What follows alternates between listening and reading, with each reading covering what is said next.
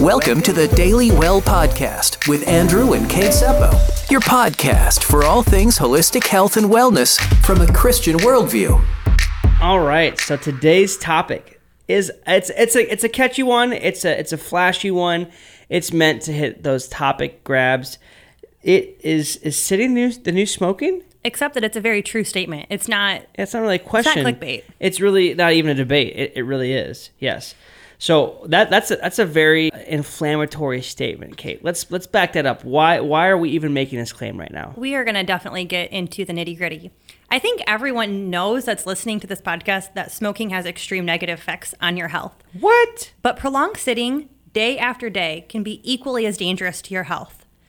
The amount of sitting that the average American does has steadily increased year after year, from long car rides to sedentary desk jobs to watching TV from our couches to gaming, electronics, To now working from home? you name it. Yeah, I mean, within the last five years, we've seen the amount of jobs move to home, uh, home offices.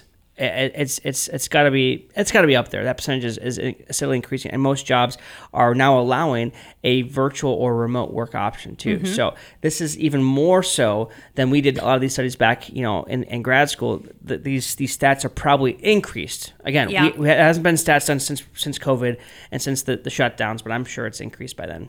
I would like to make a quick disclaimer though that it's not bad for your body to relax. Your body absolutely needs periods of unwinding and de stressing. But just like your body needs the physical stress of exercise to build resilience, you also shouldn't be sitting all day, every day.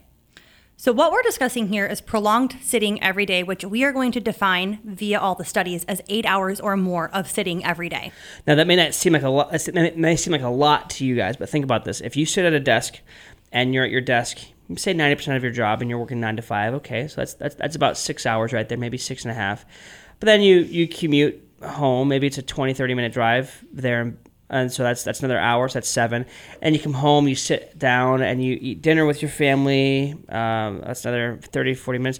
And you go, well, I'm really tired. I want to sit down and watch another, you know, a couple shows, and you binge watch two or three episodes that turn into maybe four episodes or something. Or then you sit and you read. You can do good things, but if you're sitting down now, you now that, that's easily 10 hours, and then you go and lay down. So you're literally on your feet less than you think. And so, yeah, it, it just shows you how easy that can become and you might not think that you're part of these stats but you you might be the average american is part of these stats And we would often would tell people in our office, you can't outrun a sedentary lifestyle. One hour of running, even though that's a lot of running and good activity, running for one hour a day can't offset 23 hours of sitting. Yeah. You are much better off getting that same amount of steps throughout the course of the day, keeping your body moving and engaged as you're designed to, versus trying to cram it all into that 30 to 60 minute window just so you can sit down the rest of the day. yeah.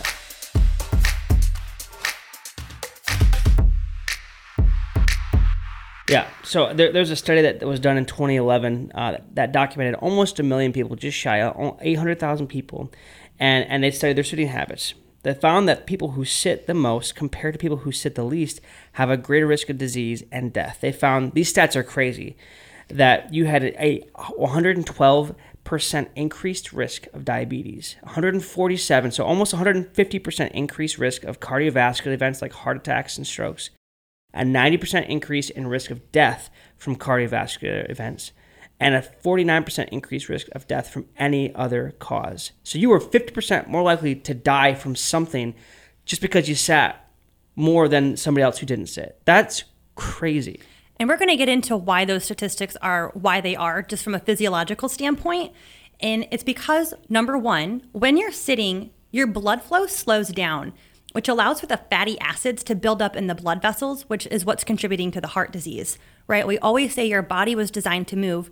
And right here, we have a study from 2018 showing 82% of people who suffered from blood clots spent a large time sitting.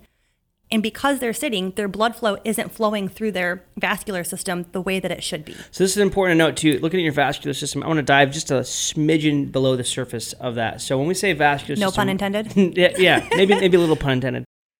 So your vascular system is made up of, of kind of two components. You have your veins and your arteries, arterioles, venules, capillaries, that kind of stuff. Veins typically are more flaccid and they don't have as much muscular tone to them because it's passive. And so what that requires, that blood flows a whole lot better when you move. Your arteries are they're they're much more vascular, they, they're toned in nature. They have a little more pressure to push the oxygenated blood from your from your heart after it passes through your lungs to carry oxygen to the rest of your body. So that's why moving is a great way because movement helps you actually push and flush that that that deoxygenated blood back into your your heart to get that to pick up oxygen and repeat the cycle. So movement is so good because it helps the the flaccid part of your vascular system um, promote that blood flow. And this alone is just one small way that movement helps your body function better. The next one we're going to talk about is how it affects insulin resistance. So if you're not quite fully aware, insulin is levels are what affect diabetes. Insulin helps capture free flowing blood sugar in your blood, just like it sounds, and it helps to contain it and put it into a usable form for your body so it's not just in your bloodstream. Yep. So there's a receptor called a GLUT4, and this specifically is a glucose transporter. So it's something that's going to latch onto the blood. It's going to latch onto the sugar that's in your bloodstream and help it to have a place. Now, GLUT4 specifically is activated through physical activity. It's found in your skeletal muscle. And so when you're sitting all day and engaging in no activity, you're missing out on utilizing this GLUT4 receptor to help pick up and contain the extra blood sugar that's in your body. And it's one of the reasons that exercise is so helpful, especially with type 2 diabetics. It can really help lower their blood sugar levels. And there's people who've who've literally transformed their diet and exercise and have become have have basically been not I wouldn't say miraculously have been healed of diabetes. Their their mm-hmm. body actually processes blood sugar the way it's supposed to. It's really cool to see that happen. Again, everybody's unique, and you might you know might be diabetic listening to this going, oh, all I gotta do is just move. It's a little more complicated than that, but it definitely helps. It's a it's a huge component. It's a, it's a factor. It is. It is. Yeah. And the last one that's going to be obvious is it does raise your risk for obesity. That's very common knowledge. If you sit all day, you're more at risk to have extra weight gain. But what really happens is it lowers your body's fat burning enzyme that's known as lipoprotein lipase and it decreases your body's ability to break down fat. And what is so dangerous about this is that adipose tissue, which is the fat tissue in your body, that's what holds onto and is the main site for toxin storage in your body. Because most hormones and most toxins are lipophilic or fat loving. And so they're to be stored in that adipose tissue, specifically most commonly around your belly. Yeah, well, what, what it does is your body is trying to to promote storage as far away from your internal organs as it can, and so that that that little lovely little ring around your gut that everybody kind of you know as you get older, it becomes a little more prominent. Your love muffin. your love muffin, as my wife just said. It's it's it's dangerous because here's the thing too. If you try to just do like a starvation diet and you just try to starve yourself to just lose weight, the, the, the, scary thing is your body will actually tap into these stores of, of fat as, as potential um, nutrients for energy. And so a lot of times people will go on these giant these giant uh, these giant diets or these huge things, and they'll actually they'll they'll begin to try to utilize toxins that they've stored to get away from their body as as as energy, and it's it's it's dangerous to, to do that. So that's why we say take this all with a grain of salt. Understand that we're telling you general health tips everybody's health journey is a little bit different. Make sure you're contacting your your specific medical provider because they're going to give you a better idea of what's going on. But utilize this information. And that's where exercise really comes in is it helps replace that fat tissue with lean skeletal muscle tissue yeah. that is not going to store those same toxins. And some of them, they're known as PUFAs or PFAs, and they're known as forever chemicals because once they're stored in your adipose tissue, it's next to impossible to get them out of your body. Yeah, you can't use them. Your body won't use them to break down as energy. Also, fun fact about fat cells. This is just off the top of my head. You actually have. You can take somebody who's the same height, same scale, same build, but one that's 50 pounds heavier. Well, let's say 100 pounds heavier for this example, and one that's say 150 pounds. They have the the same number of fat cells. Your fat cells don't don't decrease or increase with what you eat. They just get larger or they're they're there for storage. They're there for, for your body's backup energy reserves. But the more toxins, the more things you eat and the less you utilize that that energy, the more is stored in those cells. So crazy fun fact. Weird, but I love it. Thanks for listening to the Daily Well podcast with Andrew and Kate Seppo. If you have any questions or topic ideas, you can reach out to the Daily Well podcast on our website myhopefm.net. Just click podcasts. And now that we've taken that turn, we're going to transition into what can you actually do about this? What are some practical ways if you work a more sedentary job or are currently saying, "Hey, this is me. I'm in at risk for these risk factors. What can I what can I do about it?"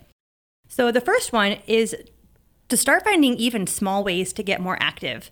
I got a standing desk when I was employed at our church because I don't like to sit down all day and that kind of helps me. Um, I can you know, jiggle my legs, I can stay moving, I can stay loose, and I can still remain standing while getting my work done. Okay, can I just point? This is the caveat. This is just me, me just being a husband. If I ever said that you jiggle your legs, you would get so mad at me. But you can say that. But I just want you know, if, if, ever I said, "Hey, yeah, honey, your legs are jiggling," you would be so mad That's at me. That's fair. That's I, fair. But I just, said it, so this we're good. This is being real. It's, this is just me being a husband. You, I cannot get away with this with saying that. So just want you to know that. Okay. So Yes, get a standing desk. I find it really helpful. Jiggle your legs all day. Yes. Um, I try to get a walk in at least once a day, if not twice a day. I usually go at my lunch break. Right now, I do have a little bit more of a flexible schedule that allows that. But back when I really had a very rigid schedule, I would get up at 6 a.m. and take a walk and do one after dinner. So just kind of find the times of the day, but really aim for that 10,000 steps. And if you can get that 10,000 steps throughout your day and not just at one point, your body will really thank you. Well, we talked about this with, with our previous um, our previous talk about gut health and other things we talked about about physical activity. It's just so much better in general to, to, to walk throughout the whole day. Yes. I mean, your your body will actually you'll you'll burn more calories if you move the same distance, but you do it over the course of say ten hours as opposed to going for like a five mile run. If you walked five miles throughout the day, that that consistent movement will burn more calories and utilize and it's healthier for your body in general. And another random side tip that I have found drink lots of fluids because then you have to pee a lot. And that's just trips to the bathroom, which increases your step count. Just jiggle your legs and, and drink water. That's and keeps you hydrated. That's right. That's right. And then, okay, the, the, the, other point we're going to talk about of what, what can we do about this, um, this, this whole thing of sitting is if you have like some shows, if you're like me, if you're somebody who's passionate about like Star Wars or, or random things that you just have to watch or you have to listen to different podcasts, maybe like this one perhaps you catch up on them while you're cleaning your house or while you're going for a walk. Or maybe you're you turn on dance music when you that's what I do. I turn on jazz music when we clean the house because it just motivates me to get up and move around and my hips kind of move a little more and all of a sudden I find myself I'm dancing I'm jogging. My daughter she loves to dance around so she loves it. yeah so find find a way to, to run with your kids. More go outside you know cut the grass. Maybe maybe you take more time to cut the grass twice a week and you get an extra couple miles. I know mm-hmm. when I cut the grass our yard's not that big. I get about three miles of walking because I'm walking for about an hour, hour and 15 minutes straight. So that's a great way to do that. Find ways to make uh, different jobs around the house movement based. Gardening, yep. um, cleaning, all of them add to your movement tally for the day. But I also have found that in this phase of life, mostly since I became a mother, I technically exercise a lot less. I used to be really big gym goer, go for long runs, but I move so much more now if any of you is a parent of a small child, you totally understand this. Yeah. You're running after them all day long. So while my workout tally is down, I'm finding that I get way more steps in, way more movement in, and I'm feeling overall a lot healthier because this particular type of movement is not a huge stress to my body right now, the way that going for a six mile run is. And my body is just really well receiving low movement all day long. Yeah. Or low yeah. stress movement all day long. Yeah we again it's just about being conscious of, of just how many hours you are spending on on on a chair in a chair sitting down. Yeah like everything this is not meant to be fear mongering it's meant to be empowering and to help you be aware of how you're spending your time and resources each day. Yeah and and uh, an easy way to think about this too just not not just with sitting or standing or exercise but every decision think of it like you're either depositing or withdrawing from your health bank account. My dad actually used that that analogy for your marriage. You're either depositing or you're withdrawing from your relational account. That's a really good way to put it because there's not there's not like you you've arrived when you, especially you think about money, you know, or finances or relationships. You've never arrived at a perfect relationship. You've never you arrived. Have to be a good steward. Yeah, you've never arrived at like, oh, I have a million dollars or a ten million dollars. So I've arrived. No, you have to be. You have to steward what you have well, and just know that it's always an ebb and flow. There's always decisions, and sometimes you're like, yeah, I'm exhausted. I'm gonna sit down and and I'm gonna enjoy maybe a movie with my child. But then sometimes like, no, we're gonna go for a walk as a family. I mean, it's it's really being conscious about what do you need in that moment and making more decisions that are beneficial to your body than than not at the end of the day. And simply, we just try to do our best, make more deposits than you than you do withdrawals. That's kind of what it comes down to. Well, hey, hopefully this was beneficial to you guys. Again, if you have anything that you guys want us to talk about, we want this to be relevant to you guys. We love you guys. Reach out to us on social media. Let us know if you have any. We've had several of you guys have reached out already. Love to hear that you guys love our podcast. Let us know. We enjoy doing this, and we hope it's encouraging to you. Thanks for listening to the Daily Well podcast with Andrew and Kate Seppo. We pray that you're able to take a piece of information back to use for your health journey. And if you'd like to reach out to us, you can at myhopefm.net. Just click podcasts.